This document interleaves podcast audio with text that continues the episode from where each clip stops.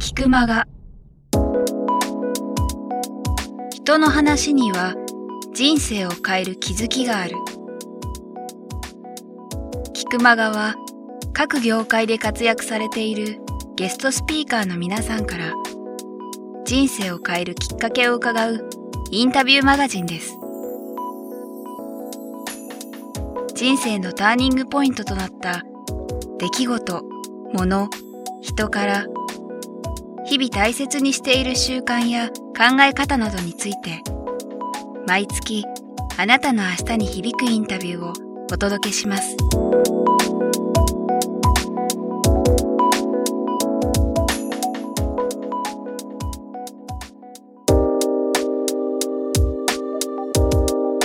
イラストレーターにそもそもなぜなったのかというもともとのところですけど、はい。い、つどんなきっかけでっていうところなんですかね。最近時々思い出すんですけど幼稚園の時にあの絵を描いて褒められた記憶が一番古いんですよ、うんうん。レモンを描いて。多分それで絵が好きになったんだと思うんですよ、うん。結局褒められてからなんですよね、うんうん。で褒められるもんだから描きたくなるっていうところをずっと繰り返して、まあ、大人になりましたと、だからもうモノコールついた時から絵を描く人間になりたいっていうのはあったんですよ。だからもう大学卒業した時から絵を描く仕事をしたいっていうのはあったんですよ。ただあのどんな絵かっていう、うん。その人からイラストレーターっていうと人から頼まれて、そのこれを描いてほしいっていうふうに言われて描くじゃないですか、で果たしてそれなんかなっていう疑問はずっとあったんですよ。うん。であのアーティストっていうのは自分が描いてうん。発表してそれが売れたらお金になる。それは絶対楽しそうじゃないですか。世にね。世に出て。さあどうだ。そうそうそうそうそう、うん。そしたらあのある意味うん。自分の好きなものを書いて評価されて買ってもらうんだから、買う人はそれに対して値付けするわけでしょ、そしたら買う人も満足してるんですよね、で売る人も満足買う人も満足してくる幸せな世界なんですよ。で一方僕らの商業の場合は僕がいいと思ってもクライアントが NG の場合はダメなわけだし、うん。クライアントが「ここ直してや」って言ったら、最終決断は僕にはないわけですよ。ねそうですね基本的にないですね。うん、だからその中でやることが本当にやりたいことかっていうのはずっとうんあって、でまあそういうのもあったのでその特にまたこれ東京のイラストレーターと広島のイラストレーターとちょっと違いがあってで東京のイラストレーターっていうのは東京ってイラストレーターがたくさんいますよね。だからあの何でも描ける便利屋さんはあまり重宝がられないんですよ。大きな仕事はなかなかできないんですよ。まあもちろんあの小さい仕事だったらたくさんあると思うけど。で東京の場合は割とそのこういうタッチはこの人だろう。こういうタッチはこの人だろう。っていう風な選別をしていくので何万人もいるイラストレーターなのから。自分のタッチがこう割と強烈にちゃんと主張できる人の方が仕事が来るっていう、まあ今どうか知らないけどそういう時代だったんですよね。で広島はどうかというとそれで1回仕事をするとうん。パイがちっちゃいんで、うん。もう例えばそれで JR の仕事をすると、今度他の交通うん機関の仕事が受けれないとかい。いうのがあって、うん。もう真逆になるんですよ。うん。こんなイラスト描いてって言われたら「あ分かりました。こんなタッチで」っていう。うん。一人のイラストレーターが複数のタッチを描いていろんなところで仕事しないと飯が食えないんですよ。だからあんまりそっちの方には行きたくなかったんでどうせだったらもうグラフィックデザインの方でうん。食おうとか思って僕デザイナーになったんですよ。でデザインしながら夜にその絵をずっと描いてうん。その自分がいつか東京とかで認められるようなイラストレーターになろうと思って、絵をずっと描いてたんですよね、そしたらだんだんだんだんそれがまあ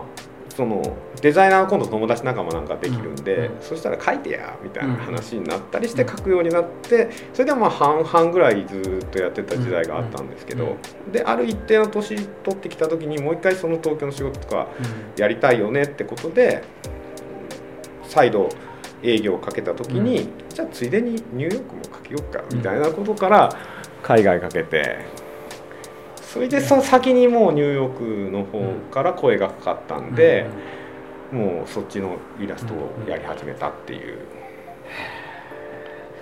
で、まあ、まあそこからある意味ずっとつながってきてるんだと思うんですけど、うん。会社の中でクリエイターとしてやっていくっていう人も当然むしろその方が多いと思いますよはいはいね。つまりプレイヤーとして、はい。でそこだじゃなくて今この i4 デザインっていう会社を経営してるわけですから、はその辺のまあ経緯もそうですけどね。それを僕に聞きますか？聞きますよ。やっぱりそれはね過去いろいろ僕もプロフィール拝見させているとさっきおっしゃったようにそのあれですかゲームソフト会社にいたりとか、はい。デザインプロダクションにいたりとか、はい。広告代理店を経てってありますけどその会社員時代があって、はい。そこでクリエイターとしてっていうのがまあやっぱりクリエイターの中ではほほとんどですよねそういう人が。うん。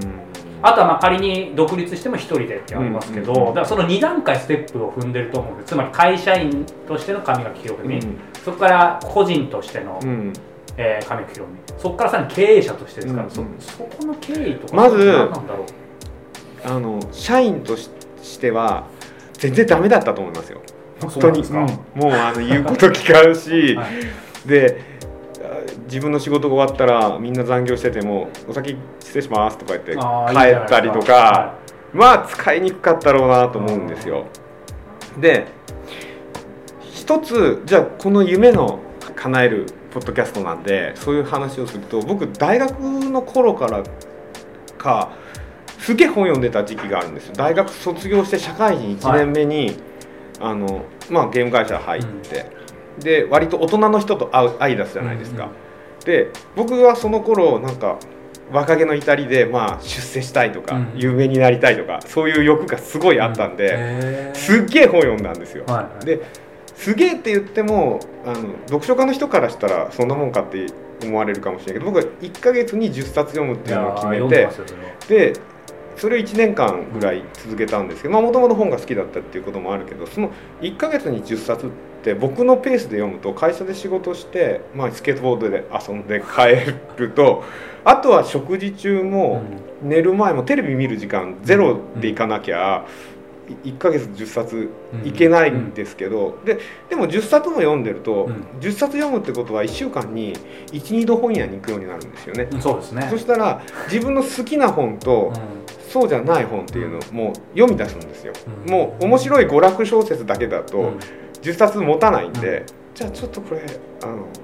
ソクラテス読んでみようかとか、うん。あププラトンか。なななってくるんですねチャレンジしようってなってくるんですよ。その中でなんとかカーカーネギーとか、自己啓発とかね。そうそう。ああいうのもたくさん読んで、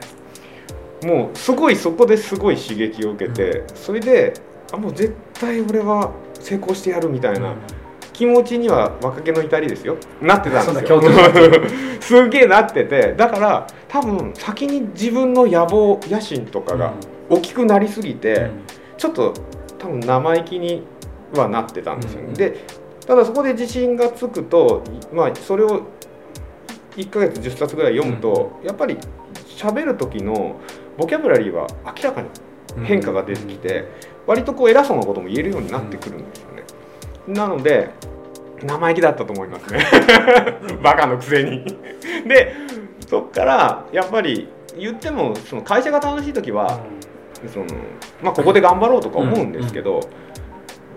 その最終的には給料とうん。家計簿が合わなくなって、うん。収支が赤字になったんですよ。でその会社も伸びてなかったんで、うん最後。そのゲーム会社じゃなくてうん。広告代理店で、うん。でまあ年が変わる時に年度が変わる時にこれはもうどう考えても来期も神垣家子供ができたばっかりなもうご結婚されてたんですね。赤字でその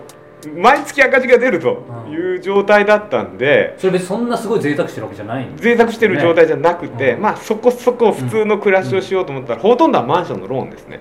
あもうマンションも買ってた。マンション買ってたんで結婚してだから僕はそういうふうにあの23ぐらいにはい。自分は将来成功すると信じてたんでマンションも中古マンション当時3000万ぐらいのローン組んで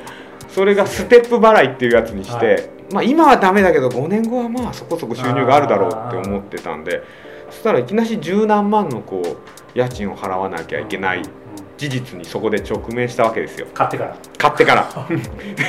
でで給料は全然上がってないと。やばいやばいなと。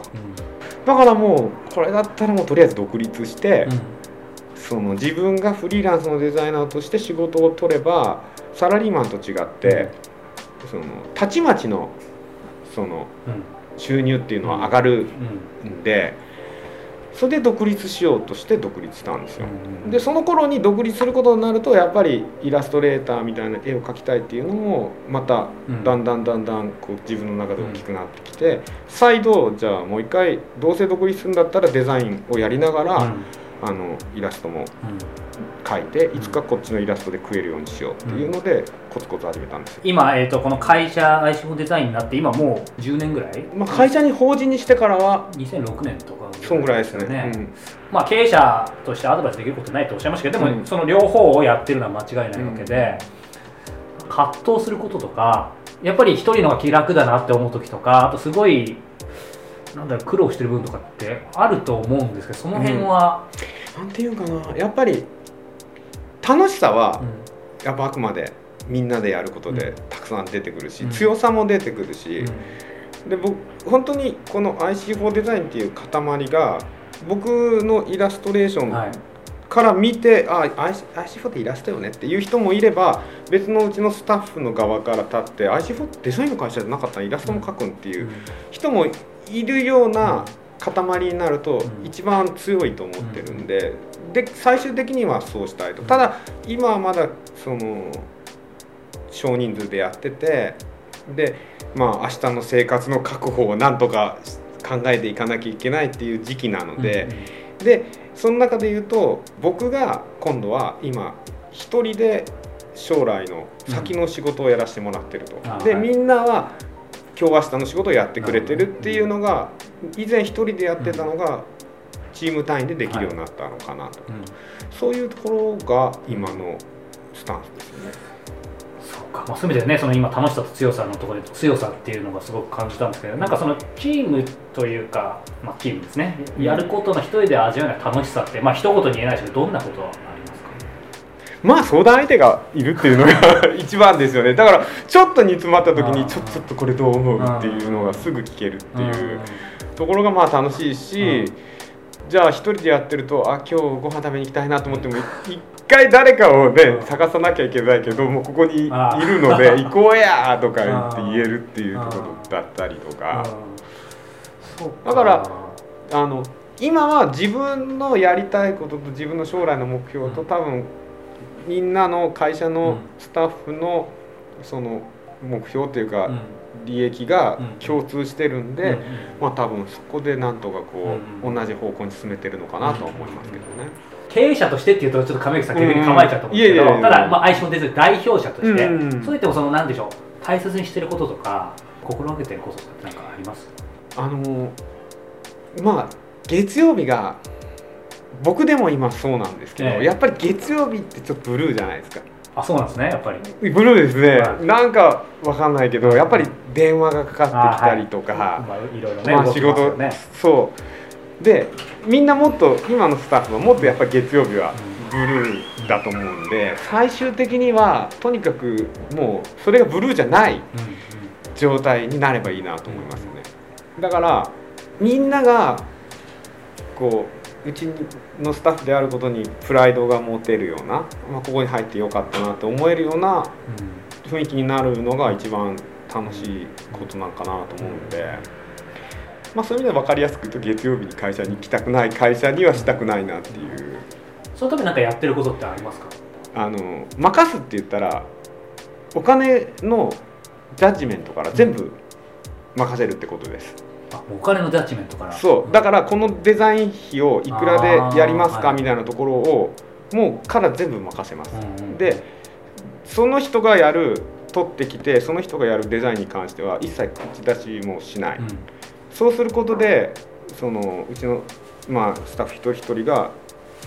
個人経営者とそんなに変わりない意識になればいいと思うんです、でむしろもう個人経営者の集まりぐらいの感じでいいのかなという、うん。それが IC4 デザインっていう看板があることで信用があったりとか、うん仕事が取りやすかったりとかするっていうことの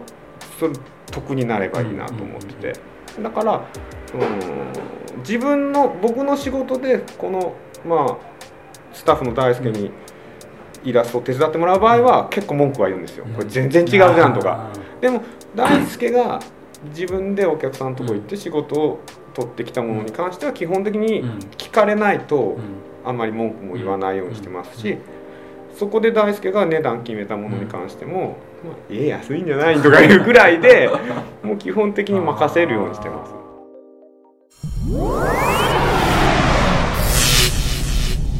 聞く間が。続いては今月のコスモポリタンですお相手は私番組アシスタントのゆきです。世界人と早川洋平の対談を世界各地から直接お届けするコスモポリタン。2014年3月末号のゲストは風呂敷リンクプロデューサーの京子ボースキルさんです。ということで早川さん、はい、コスモポリタンのホームページ、はい、こちらに耳の付けどころというものがあるんですけれども、はい、今回は2つ目の耳の付けどころでですね、はい、女性として母親として日本の会社で感じた出世することへの限界というようなちょっと気になる女性としては気になるような部分があるんですが。うん、そうですね、ええ、あのね彼女、まあ、前回もお話ししましたけども、はい、ロンドンにいて子育てを、まあ、しながら、はい。えーまあ、日本にいる時も当然そういうふうに子育てをしながらえー、実際いろんな会社で働いてたりとかもやっぱり優秀な方なんですけどもその時にやっぱり、まあ、いろんなね今女性としては気になるっていうふうにゆきさん言いましたが、はい、いろんな女性が出世することの難しさとかさ続けることの難しさっていうのを、ね、まあ、感じて、えー、っていうところがあると思うんだけど、はい、いや彼女がすごいのはやっぱり限界をまあ感じてさその時にまあじゃあ文句言って終わりとかさもうそこで諦めちゃうとかっていう人はまあこれはあの女性だけじゃなくていろんな人いっぱいいると思うんだけど彼女はすごいやっぱそこで終わらないところ何がすごいっていうのはねその、まあ、女性とか母親としての制約を感じて何かをやめちゃうだけじゃなくてね全ての、えーと、ものを言い訳にしてないっていうところ。だから何がもうちょっと具体的に言うと,、えーと、女性であること母親であるっていうことだけじゃなくて例えば当然ロンドンにいるわけだから、世界に風呂敷を発信していくっていう意味では、まあ、メリットもあると思うけどでもねあのその風呂敷っていうのは日本の職人さんに作ってもらってる日本の工場の彼女。だからそういう意味でそのね、ロンドンで子供育てながらまた日本戻ったりとかって考えるだけでも大変じゃん、ねそうですね、うん、だからそういうものも含めて全部制約を言い訳にしてないっていうところが彼女のすごいところ。でこれはね、まあ、毎回恐縮なんですけど別に海外に出なくてもみんな日々いろんな制約ってある中ででも僕はやっぱり今までインタビューしてきてやっぱり輝いてる人ってみんなそれを逆手に取ってるわけよ、うん、だからもうちょっと具体的に言うとあの皆さんの周りでも一緒に例えば今こういう時代ですからその子育てしながらあと在宅で働いてる人とかさ、うん、いろんな人いるけどこれは逆に男性からお叱りを受けるかもしれませんが僕ねそういう人の方がっていうとちょっと語弊あるかもしれないけど、ええ、つまり子育てして時間ない人の方が無駄な動きが全くない。めちゃめちゃ仕事できる。僕も実は今ねアシスタントしてもらってる女性だったり他にもいろんな子育てしてるママに助けてもらったり、うん、直接間接的に仕事を一緒にさせてもらってますけどなんだろうなって思った時にやっぱりその制約を言い訳にしてないし逆に一切なんだろうな無駄なことやる時間がまず物理的にないじゃん。そうですね、うん、だからその分、まあ、最初からその突き詰めてるから、うん、僕としてもなんか考えさせるのなと何 でも無駄を削ればってわけじゃないんだけどやっぱり最初からその入ってくる角度が何でも仕事のクオリティが全く違うなっていうふうにうん思ってますので、まあ、ただ今回ねもちろん女性にも聞いていただきたいんですけどやっぱり男性含めて、その女性のそういうふうに大変だっていうこともそうなんですがもっと大きな枠でいくとやはりその制約っていうキーワードで確かに皆さん考えてみてもらいたいなと思います。そうですねということで京子さんのインタビューぜひお聞きになりたいという方はキクタスのトップページをチェックしてみてください。それではここで対談の一部をお楽しみください。イギリスいつか行かないとっていうのはもちろんねごご主人がイギリス人ってこともありますけど、はいはい、っていうかそだからななんだろうそういうもシンプルな発想？そうシンプルな発想。なんか多分、意外となんか国際いわゆる国際結婚してる人って、うん、いつもね悩んでますよ。あの悩んでどっちに住もうかって。でそれは自分のためじゃないの。子供のため、うん。あもちろん自分のためもあるけど、どっちかっていうとやっぱ子供の教育とか子供の言語のためにどうするかっていうのは常に悩んでる。うんで私もまあ漏れなく悩んだわけ。で、うん、すごく悩んで。でも悩んでると疲れちゃうから、うん、もうどっちにしろ行く行くんでしょっていう、なんかそういうことに行き着いて、だから早くやろうと思ってまあ来たんですけど、でもとにかくねいつも多分悩み続けるんじゃないかな成人するまで。うん、逆に選択肢があるっていうところがね悩むのかもしれない。それはありますよね、うん、あとなんか責任感、言葉とか、うん、言葉責任感ですねやっぱそうか、うん、だからそういうなんて言うんだろう準備のためにも両方でやっぱりできないと、その時になんか仕事がないっていうことが私には考えられなかったから、はい、そうそうそれのあれにするにはなんかやっぱインターネット使って、うんうん。なんか自分のものがあって売れる仕組みがあってっていうのはもう11年経ったからね動画もね。そうそうそう。そうだから10年でちょうど、まあ、そういう時期が来て、うん、でもやっぱり辞める時は会社辞める時は結構勇気は自分の中でいったし、うん、このままいけば、まあ、それなりにっていう時だったのとあとやっぱ子育てっていうのをしながら会社員として上に行くっていうことの限界も感じた、うん、まあそれは皆さんあると思うんだけど。あなんかやっぱ上には上がれない仕組みになってんなこれはと思って。それも実は多かったかな、うん、それってなんかそれについて、そのご主人とやっぱ話はしたことああいつも文句言ってましたよ私。だからもう嫌だとか言って。もうおじさんの世界本当に嫌だよみたいな。それは例えばご主人はイギリスも一緒だよみたいな話になったりしないんですか。イギリスはやっぱ違う。いやイギリスも一緒だよっていうかイギリス知らないから彼は。要は22歳で来てるから。だからそれが日本のイメージってあるじゃないですか、うん、こうでも日本って確かにそのほらやっぱりね上の方に男の人がいて、うん、いくら同じ時間のところ、うん、同じ短い時間で成果を上げてもそれは評価の対象にはならず長長々だらだらいる方が評価されるじゃないですか、私3年4年ぐらい3年間か、まあ育休で戻った後あ違う4年どころじゃないな5年かちょっとお先に失礼しますみたいな生活してたんですね、人より1時間か1時間半。でそれをずっとやり続けでもその間に絶対になんかこう失敗しないようにってやるんだけど、やっぱそれは評価にはねなかなかつながらないし、もうそもそも無理なんじゃないって多分思われてた部分もあるだろうし、だって残業もできないんでしょみたいな。海外出張だって無理でしょっていう話。まあ確かに無理だけどみたいな。私結構そうすぐあ無理無理って。でもまあいろいろ考えますよねでもやっぱりねでもそこでも戦ってる人いますよいっぱい、うん、あの私のママの友達なんかは。そうなんうん頑張ってやってる、うん、続けてるまあすごいと思う、うん、京子さんはでもまあその自分で考えて、まあ、そういう意味でそこで、うんうんうん。まあ、決断をしたわけですよね。そうですね。まあだからマスが嫌になったことと限界があるなっていうなんか決定的な要因と、うん、まあそのうちイギリスに行った時になんかできないと困るなっていうことの準備、菊間が今日の菊間川いかがでしたか？鳥越俊太郎さんや渡辺美樹さんら過去にお届けした120人以上のインタビューはすべてウェブサイトから無料でお聞きいただけます。URL は k i q m a g a c o m キクマガ .com です。それではまたお耳にかかりましょう。ごきげんよう。さようなら。